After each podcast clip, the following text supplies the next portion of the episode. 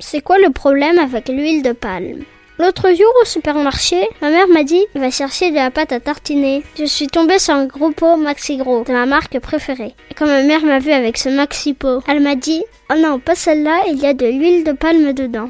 Déjà avec mes gâteaux préférés, elle m'avait fait la même crise. Je lui ai donc demandé pourquoi il y avait un problème avec l'huile de palme. Et voilà ce que j'ai compris. Bah pourquoi? Pourquoi Pourquoi? Pourquoi? Pourquoi Pourquoi Et pourquoi qu'il dit pourquoi C'est l'occasion de grandir moins. Grandir ma L'huile de palme est super utilisée dans la fabrication alimentaire des produits industriels. Pas dans les recettes faites à la maison. Nous, on utilise beaucoup de beurre salé à la maison, parce qu'on est à moitié breton. L'huile de palme, c'est dans les produits industriels, ce qui veut dire qu'ils sont déjà fabriqués et vendus dans des supermarchés. Et comme accompagnement, euh, on n'a même pas de beurre, mais euh, de l'huile.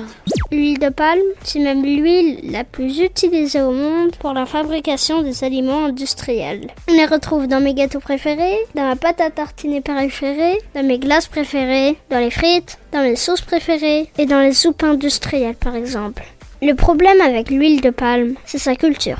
Les gens qui veulent acheter de l'huile de palme, il y en a de plus en plus. Et pour faire plus d'huile de palme, il faut plus de noix de palmier, et donc planter plus de palmiers. En Indonésie et en Malaisie, ils brûlent des forêts entières pour faire pousser des palmiers à la place. Tu sais, les incendies de forêt, la plupart du temps, sont d'origine criminelle. Déjà, faire brûler, ça pollue. En plus, supprimer de la forêt ne permet pas de renouveler l'oxygène. C'est ce que font les arbres. Et la déforestation, parce qu'on appelle ça comme ça quand on arrache les arbres, ça va hyper vite. En Indonésie, toutes les 15 secondes, il y a l'équivalent d'un stade de foot de forêt qui disparaît. À la place, on plante des palmiers. Les animaux qui vivent dans les forêts, ils n'ont plus d'endroit pour vivre. On nous parle notamment des singes, comme les orang-outans, et aussi des gibbons. Dans la forêt, ces singes trouvent plein de trucs à manger et des endroits à l'abri pour vivre et se protéger.